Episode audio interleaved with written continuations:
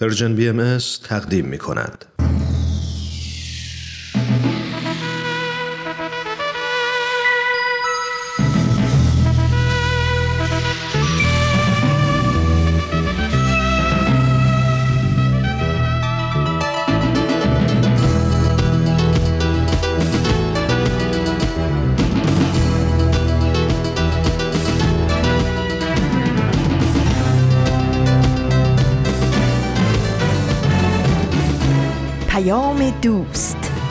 برنامه ای برای تفاهم و پیوند دلها.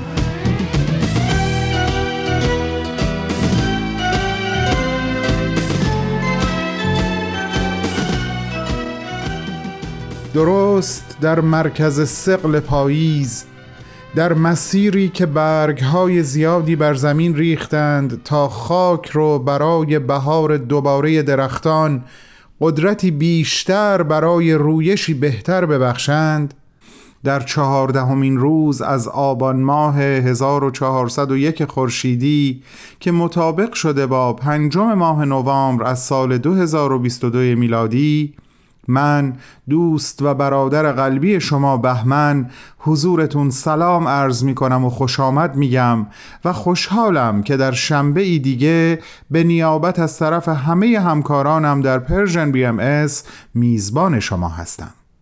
به امروز ما خیلی خوش اومدین.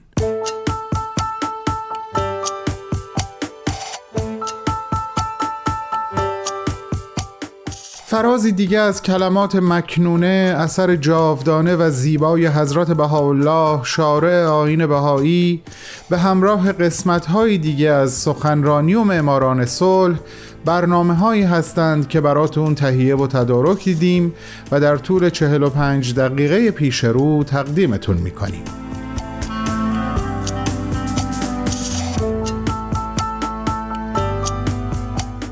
همونطور که هفته قبل خدمتتون ارز کردم در ادامه صحبتهای مارشال روزنبرگ در کتابش ارتباط بدون خشونت امروز مبحث جذاب و مهم همدلی با خود را آغاز خواهیم کرد و امیدوارم مرور مطالب این بخش از کتاب به حال دل هممون خوب باشه و به دردمون بخوره. اما فکر کنم قبل از هر صحبتی خوبه که دل و جانمون رو بسپاریم به شنیدن کلمات مکنونه که به همراه موسیقی دلنشین آماده پخش هست. با هم به استقبالش میریم.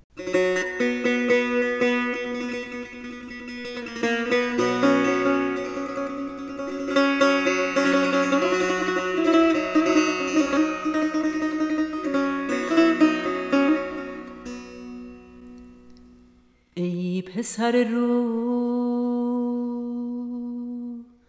قفس بشکن و چون همای عشق در هوا قدس پرواز کن. و از نفس بگذر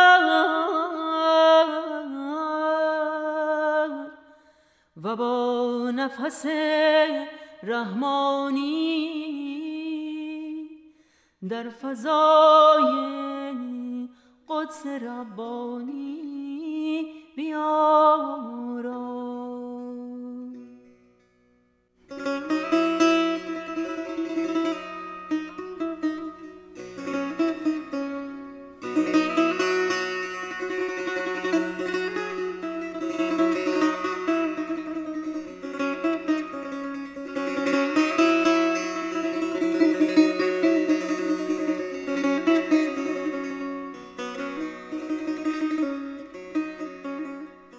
دوستان عزیزم امیدوارم بعد از شنیدن این برنامه با حالی خوشتر و قلبی مسرورتر به ادامه برنامه های امروز گوش کنین. از همراهیتون سپاس گذارم و در ارتباط با موضوع امروز صحبت هم رو اینطور آغاز می‌کنم. که مارشال میگه در یکی از برنامه های همیشگی کارگاه هایی که داشتم از شرکت کنندگان خواستم کاری رو به یاد بیارن که آرزو داشتن انجامش نمی‌دادن.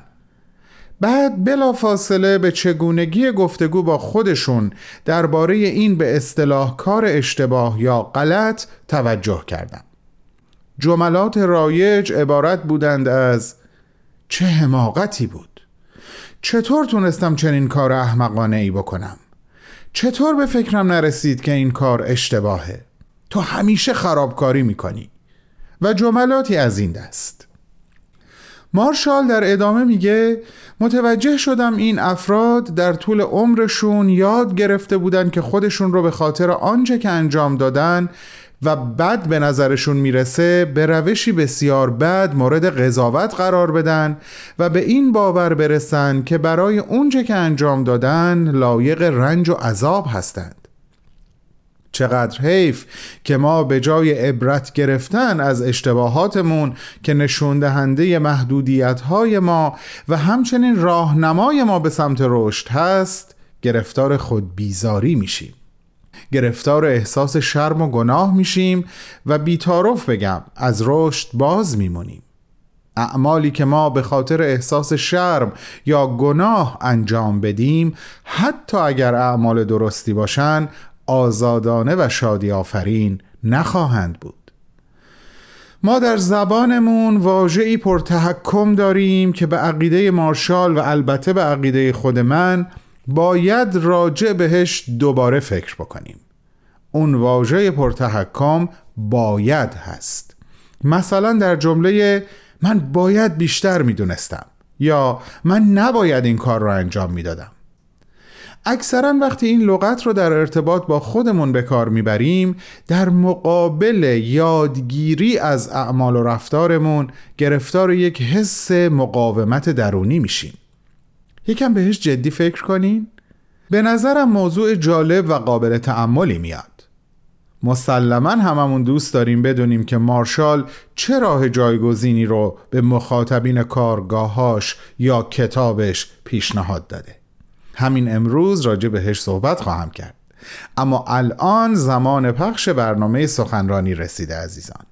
ازتون تقاضا می‌کنم. من رو در اجرا و تقدیم این برنامه همراهی بفرمایین. باز به این صحبت ها برخواهیم گشت. ازتون متشکرم. بریم برای برنامه سخنرانی.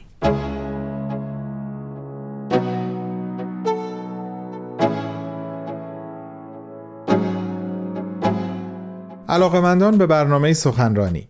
در خدمت شما هستم با چهارمین و در واقع آخرین بخش از سخنرانی آقای دکتر فریدون جواهری تحت عنوان تصاوی کامل زنان و مردان شرط بنیادین برای پیشرفت بشریت آقای دکتر جواهری این سخنرانی رو در سال 2018 در لندن در 22 دومین همایش سالانه انجمن ادب و هنر ایران ایراد کردند.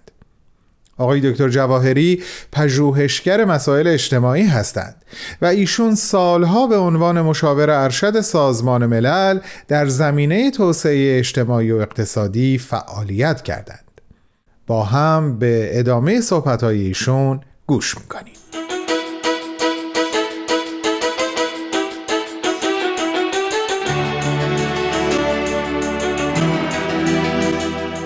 وقتی شما همه این مسائل رو به دوستانمون و اونهایی که با جامعه باهایی آشنا هستند دوست جامعه با هستند یا حتی خیلی منتقدین متفکر با انصاف اینها رو میشنوند این سوال رو مطرح می‌کنن که میگن با این همه تاکید در مورد تصاوی پس چرا خانم ها نمی‌تونن عضو بیت لازم بشن؟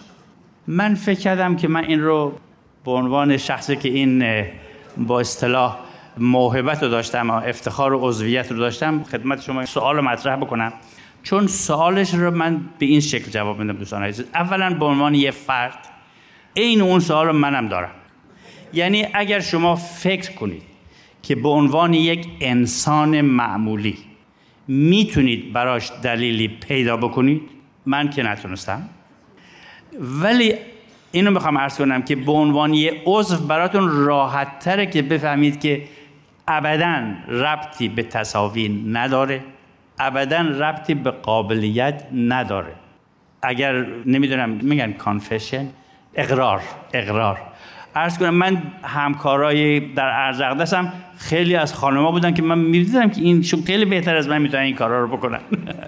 سو so, از این نظر می‌خوام بهتون عرض کنم که به عنوان شخصی که تو این هم بودم و فکر کردم خواستم افکار خودم رو با شما در میون بذارم.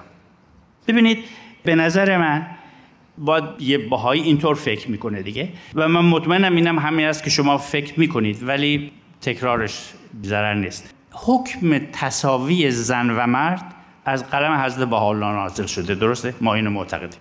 معافیت زن در عضویت هم از قلم حضرت بهاءالله نازل شده بین دو تا حکم به این محکمی از پیغمبری که ما بهش معتقدیم نمی‌تونه تضاد وجود داشته باشه.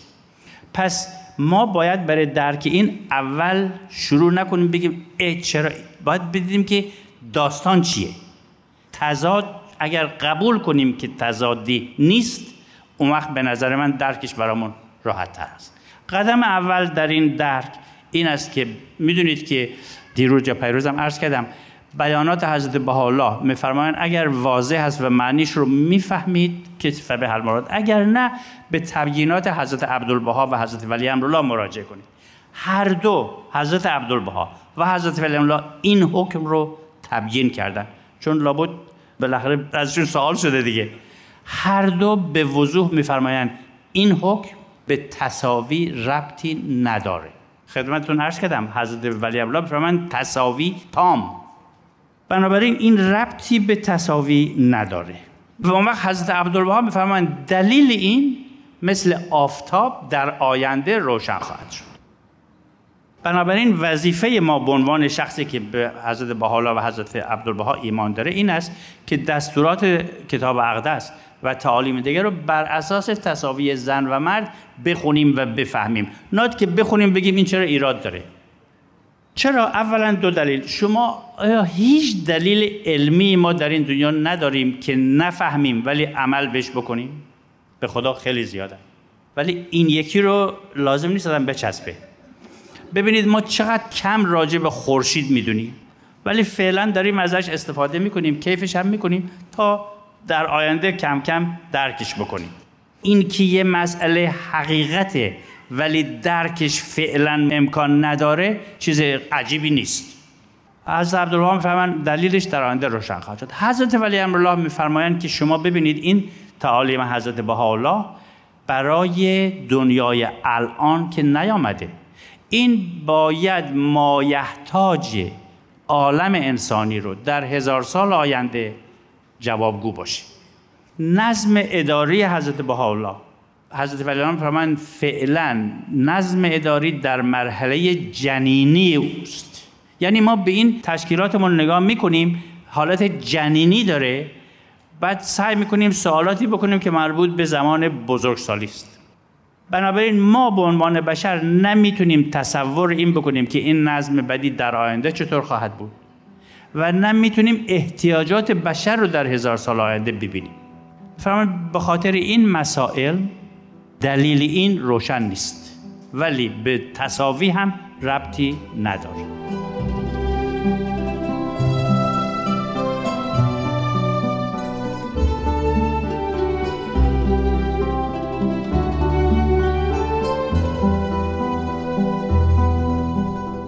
دوستان عزیزم شما شنونده قسمت هایی از سخنرانی آقای دکتر فریدون جواهری هستید که تحت عنوان تصاوی کامل زنان و مردان شرط بنیادین برای پیشرفت بشریت در 22 دومین همایش سالانه انجمن ادب و هنر ایران در سال 2018 در لندن ایراد شده. بعد از چند لحظه صحبت های آقای دکتر رو پی خواهیم گرفت. با ما همراه باشید.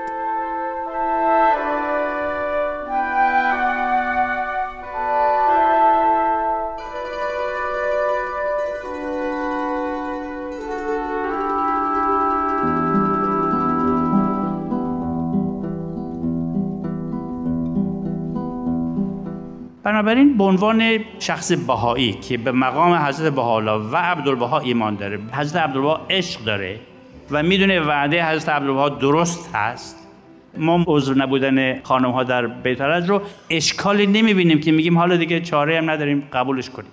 یعنی خیلی هم لازم نیست احساس ناراحتی بکنیم و ندونیم اینو چطوری به بقیه بگیم. ولی وقتی که دوستان ما منتقدین با انصاف ما هر کس این رو قبول نکنه. یعنی بگه من این رو قبول ندارم. این مشکلی هست. اون رو هم باید با احترام قبول کنیم. چرا که ما ایمان ما به کمک ما میاد که این رو قبول کنیم. ولی چون اونها ایمان ندارن و آزادم هستن نداشته باشن این رو هم باید قبول کرد. ولی سعیم نکنیم از خودمون دلیل بتراشیم. اشکال کار این است که هی می‌خوایم یک کاری دلیل بتراشیم اون کار رو به خدا خرابتر می‌کنه یا تصور غلطمون رو بگیم که حتما بیت لازم یه چیزی درستش می‌کنن یا. اونم که نمیشه که ما که می‌دونیم به عنوان بهایی این حرفی که ما می‌زنیم دلیل نیست که ما امر متوجه نشدیم. از این تبیینات حضرت عبدالبها و حضرت ولی که بیت اعظم نمی‌تونن عوض کنن. بنابراین درسته. همه چیز گاهی اوقات مسائلی هست که خیلی کاریش برش نمیشه که اینم هست. ولی اگر این دوستان عزیز ما که اینقدر علاقه دارن این رو موشکافی می‌کنن ممکنه می‌دونید این موشکافی بودن یک عذر خیلی موجه و خوب داشته باشه. و اون این که نگران این باشن که مبادا عدم عضویت خانم ها در بیت نکنه این باعث کم توجهی در جامعه بهایی نسبت به تصاوی خانم ها و آقایون باشه.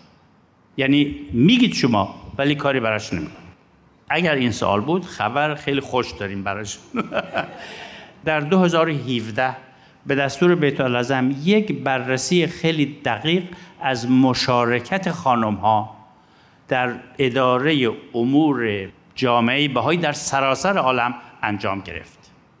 و واقعا من الان آمار رو با خودم نیاوردم. ولی چه مشارکت؟ اولا این مسئله که ما خودمون واقف هستیم که به مقام روحانی این کاری نداره چون اعضای بیت مقام روحانی ندارند مقام روحانی خاصی ندارند.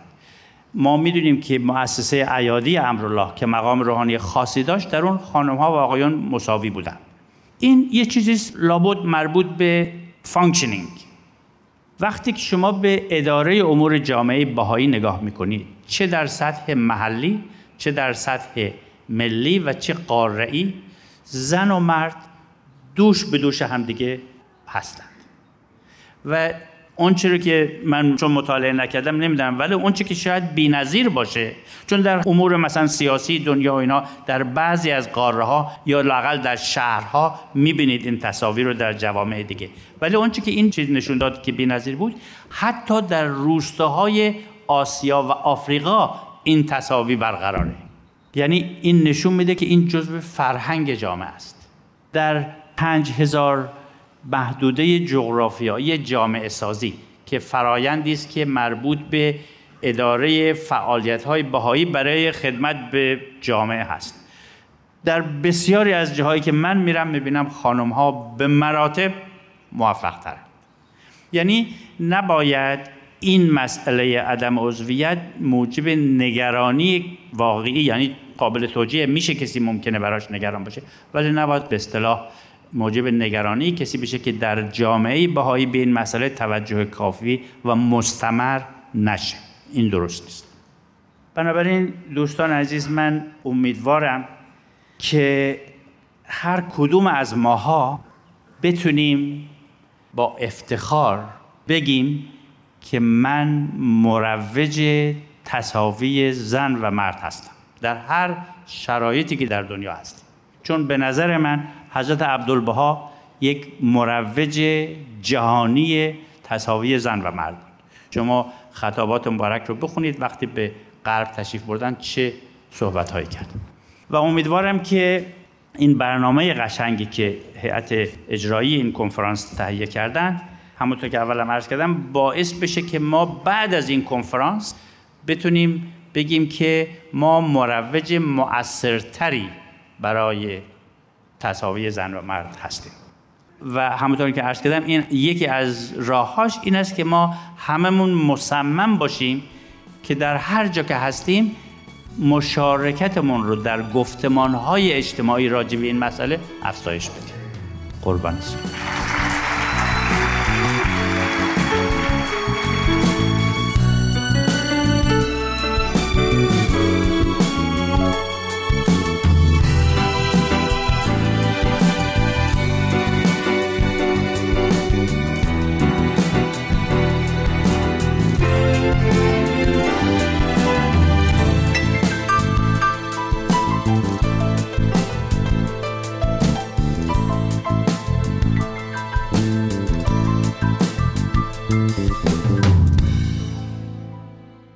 همراهان خوب و عزیز این بود چهارمین و آخرین بخش از گزیده صحبت‌های آقای دکتر فریدون جواهری تحت عنوان تصاوی کامل زنان و مردان شرط بنیادین برای پیشرفت بشریت. آقای دکتر جواهری پژوهشگر مسائل اجتماعی هستند و سالها مشاور ارشد سازمان ملل بودند در زمینه توسعه اجتماعی و اقتصادی. ایشون این سخنرانی رو در 22 دومین همایش سالانه انجمن ادب و هنر ایران در سال 2018 در لندن ایراد کردند که ما امروز چهارمین و آخرین بخش رو تقدیم شما کردیم. از همگیتون دعوت می‌کنم شنبه هفته آینده با من و این برنامه همراه باشید برای شنیدن یک سخنرانی تازه. با بهترین آرزوها. به سوی تو به روی تو به طرف کوی تو سپید نماید مگر تو را جویم؟ بگو کجایی؟ نشان تو گه زمین ز آسمان جویم ببین چه بی پروا ره تو می پویم. بگو کجایی که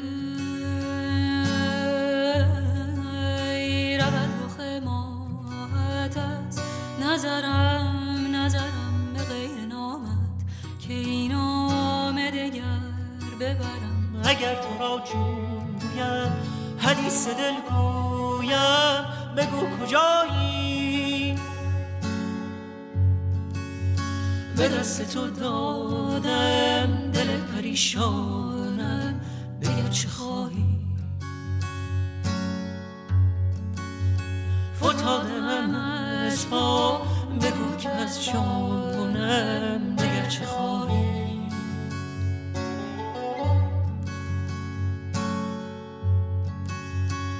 یک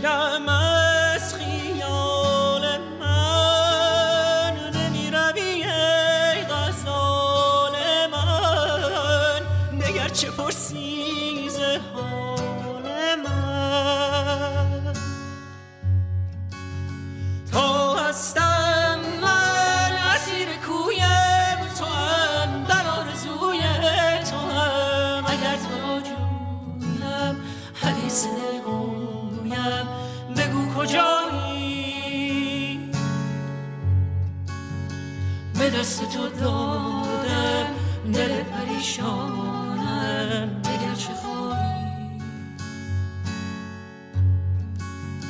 فتادم از پا بگو که از جانم بگر چه خواهی فتادم از پا بگو که از جانم دیگر چه خواهی؟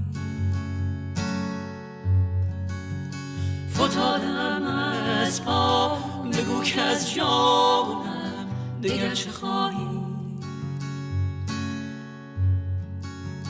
فتادم از پا بگو که از جانم دیگر چه خواهی؟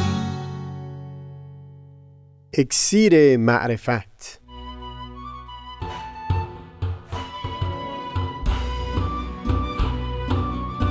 مروری بر مزامین کتاب ایقان دوشنبه ها از رادیو پیام دوست. از تا همامه ازلی در شور و تغنیست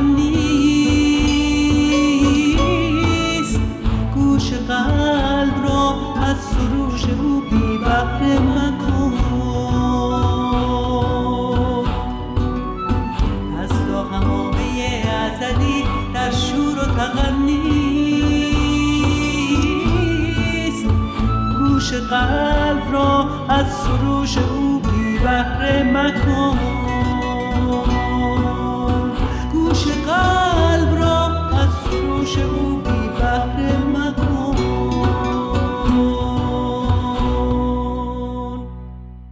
دوستان عزیزم بهتون خسته نباشید میگم و امیدوارم حضور همگی شما رو کماکان با خودم داشته باشم. یه فرصت کوتاه در اختیار دارم و می‌خوام با الهام از صحبتهای مارشال در ادامه براتون بگم همونطور که ما آموختیم موقع گوش دادن به صحبت افراد اونها رو قضاوت نکنیم و به احساسات و نیازهای بیان نشده پشت کلماتشون پی ببریم. حالا در واقع باید یاد بگیریم همین کار رو در ارتباط با خودمون انجام بدیم. مثلا اگه یک جایی به یه مرحله می رسیم که متوجه میشیم یک ندای درونی داره به ما میگه نگاه کن دوباره خرابکاری کردی می‌تونیم اون صدا رو متوقف کنیم و از خودمون بپرسیم. در این قضاوتی که از خودم کردم کدوم نیاز تحقق پیدا نکرده من ابراز شد؟ ممکنه لایه های متعددی از نیازها وجود داشته باشند. به همین خاطر این کار اصلا کار آسونی نیست.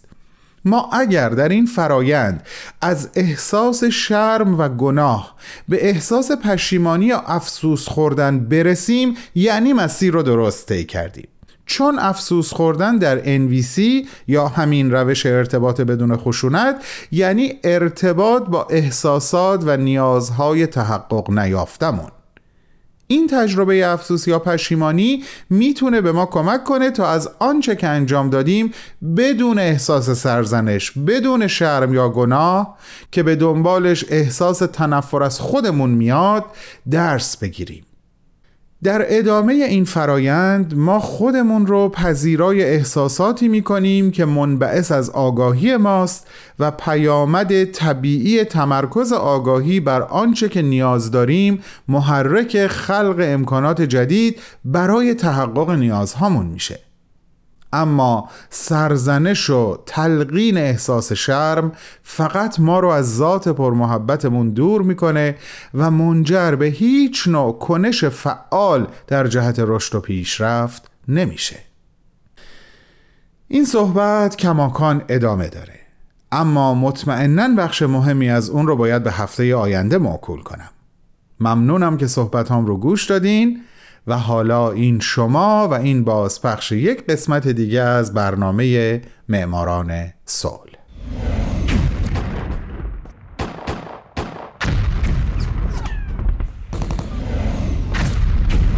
معماران صلح.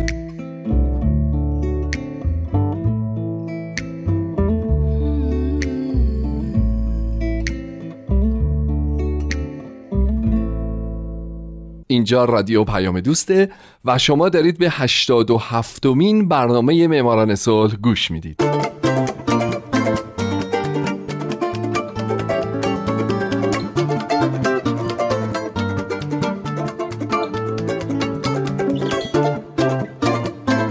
درود به شما. به معماران صلح خوش اومدید.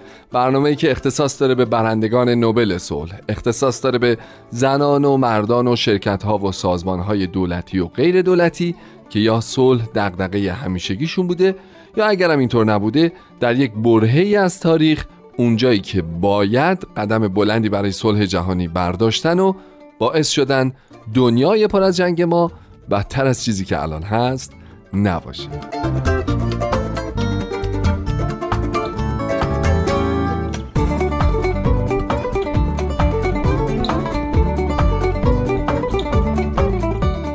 این هفته سال 1982 میلادی آلفونسو گارسیا روبلز.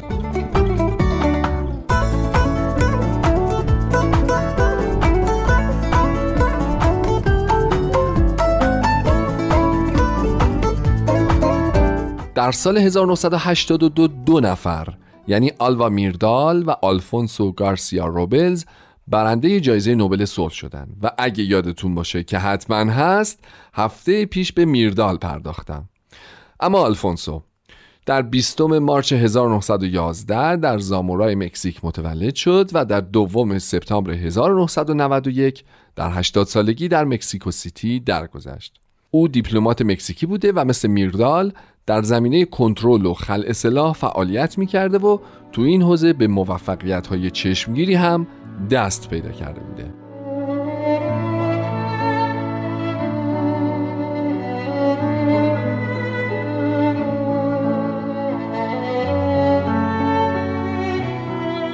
آلفونسو بعد از طی دوران تحصیل مقدماتیش در دانشگاه مستقل ملی مکزیکو درس خوند. بعد رفت اروپا و اونجا دو تا مدرک کارشناسی ارشد گرفت که دومیش رو از آکادمی حقوق بین الملل لاهه در سال 1938 دریافت کرد. خیلی نگذشت که جذب بخش امور خارجه مکزیک شد. او اول به عنوان منشی هیئت مکزیکی در سوئد مشغول به کار شد. بعد از تأسیس سازمان ملل چند سالی رو در دبیرخونه این سازمان مشغول به کار بود بعد دوباره رفت و تو وزارت امور خارجه مکزیک خدمت کرد و فعالیتش در زمینه حفاظت از بستر اقیانوس ها بود از طریق قانونگذاری که او نقش محوری در این حوزه ایفا می کرد.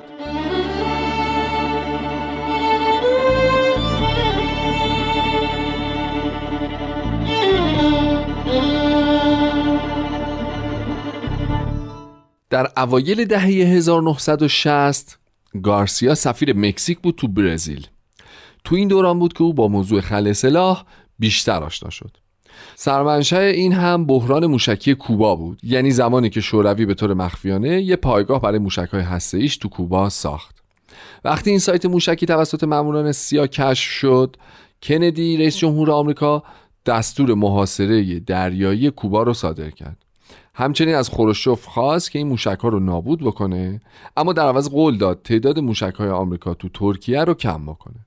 خروشوف هم این قول رو پذیرفت و جهان از احتمال به وجود اومدن یک جنگ هسته‌ای تمام ایار نجات پیدا کرد. همه این اتفاقات باعث علاقه شدید گارسیا شد به موضوع خل سلاح.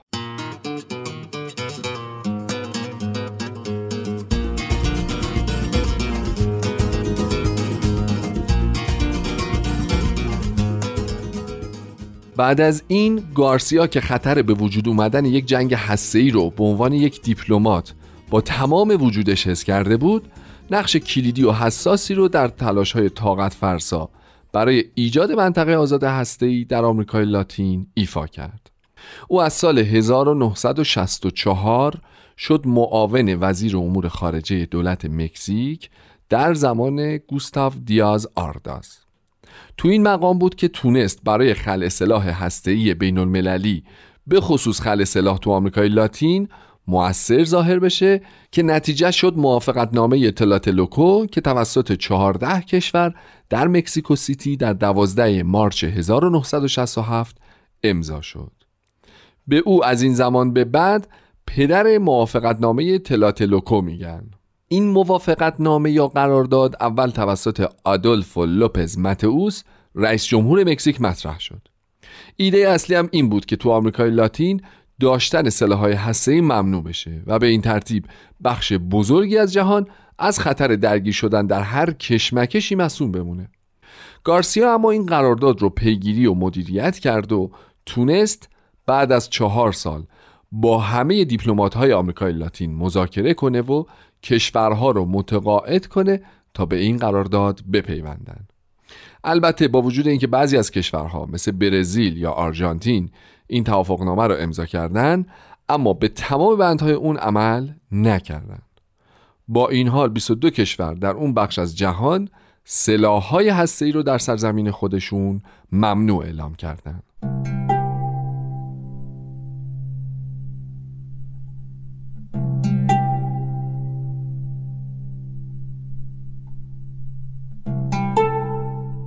این کار اوج فعالیت های آلفونسو بود اما بعد از این هم او به خدمات صلح طلبانش ادامه داد آلفونسو در هر نشستی که در سازمان ملل برای خل سلاح تشکیل می‌شد شرکت می‌کرد و به مرور از او به عنوان منطقی ترین و آگاه ترین طرفداران جریان ممنوعیت سلاح هسته‌ای یاد کردند. او در سال 1968 در تهیه پیشنویس معاهده منع گسترش سلاح‌های هسته‌ای هم مشارکت داشت. همچنین گارسیا که حالا دیگه یک دیپلمات برجسته در سراسر جهان بود از سال 1971 تا 75 نماینده دائمی کشورش در کمیته خل سلاح سازمان ملل بود و همزمان ریاست بخش امور سیاسی دبیرخونه این سازمان رو هم به عهده داشت بعد در سال 1977 نماینده دائم مکزیک در کمیته خل سلاح سازمان ملل مستقر در ژنو شد. او در جلسات این کمیته به خاطر صبر، تحمل و مهارتش در دیپلماسی مورد احترام بود و موفق شد بسیاری از مسابقات تسلیحاتی رو که در اون زمان داشت به وضعیت هشدار دهنده ای می رسید مهار کنه.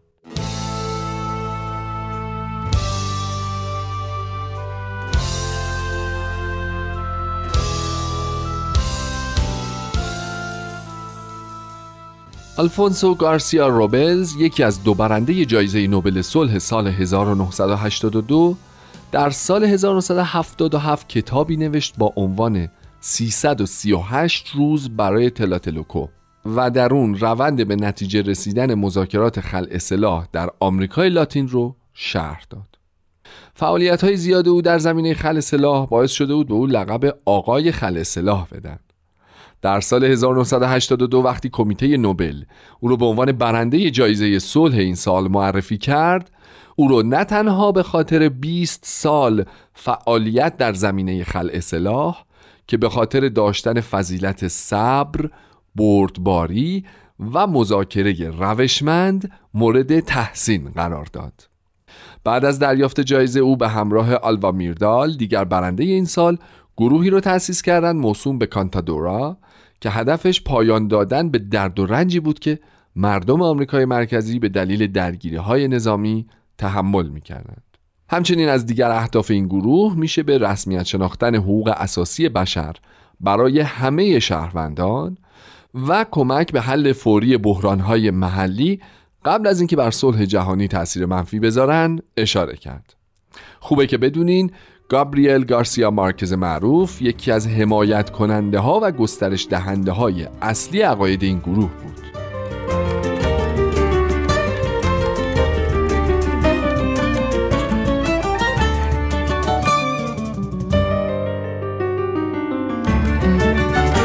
پس از تأسیس گروه کانتادورا گارسیا خیلی از اوقاتش رو صرف رسیدگی به امور این گروه می‌کرد و برای همین به بسیاری از کشورهای آمریکای لاتین سفر می‌کرد و عقاید صلح طلبانش رو گسترش می‌داد. در سال 1990 بورسیه تحصیلی فولبرایت گارسیا به افتخار گارسیا و سناتور آمریکا جی ویلیامز فولبرایت برای کمک به شهروندان مکزیکی و آمریکایی تأسیس شد.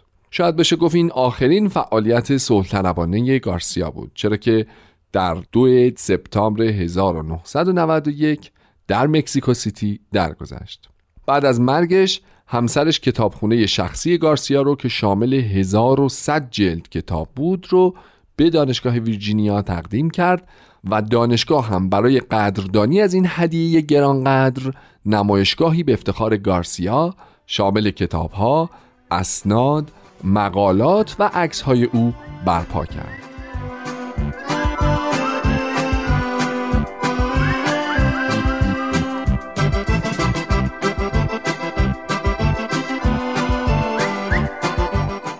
دوستای عزیز بیاین یه لحظه فرض کنید که کشورهای لاتین هم می‌خواستن بیان تو مسابقه ساخت سلاحهای هسته‌ای اگه اینجوری می‌شد من که فکر می‌کنم دنیای خیلی ناامتری داشتیم الان اینطور نیست؟ به حال من هومن عبدی هستم و امیدوارم شمایی که امروز یکی از شنوندگان برنامه بودید در آینده یکی از برندگان نوبل صلح باشید. شاد باشید و خدا نگهدار.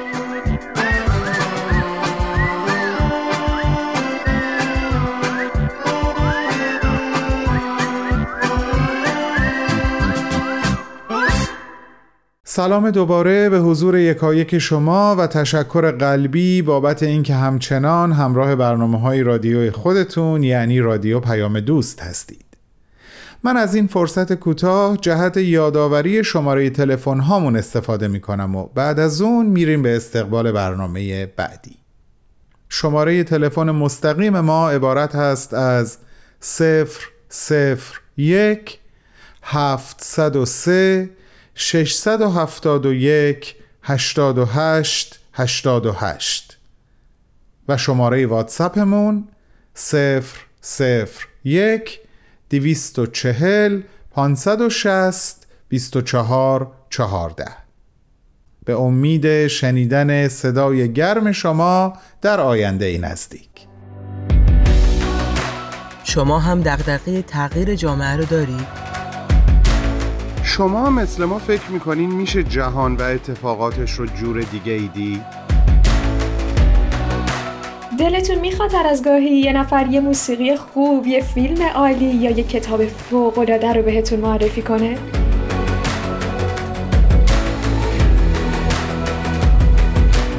پس با ما هر جمعه تو پادکست هفت همراه باشید پادکست هفت جمعه ها در رسانه Persian BMS. دوستان و همراهان عزیز و با وفا به دقایق پایانی برنامه امروز رسیدیم من هفته آینده در ادامه مبحث همدلی با خود راجع به مفهوم خودبخشودگی و تبدیل مجبور بودن به انتخاب کردن صحبت خواهم کرد امیدوارم همگی شما هفته آینده با من و این صحبت ها و برنامه هامون همه برنامه هامون همراه باشید. امیدوارم شرایط طوری باشه که بتونین به پلتفرم هایی که Persian BMS در شبکه های اجتماعی مثل تلگرام، اینستاگرام، فیسبوک، SoundCloud یا پادکست داره سری بزنین و ما رو از نظرات و احساسات خودتون مطلع کنید. امیدوارم به راحتی بتونین به وبسایت ما www.persianbms.org سر بزنین. باقی و برقرار موندن این رابطه دو طرفه برامون خیلی مهم و ارزشمنده.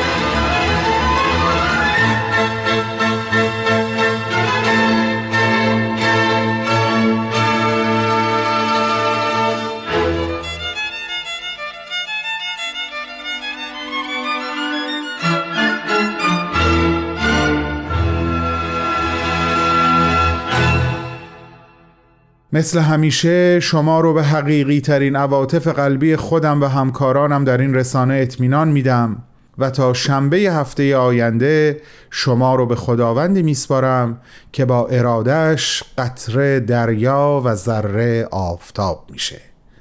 جان و وجدانتون بیدار و مسرور و خدا نگهدار.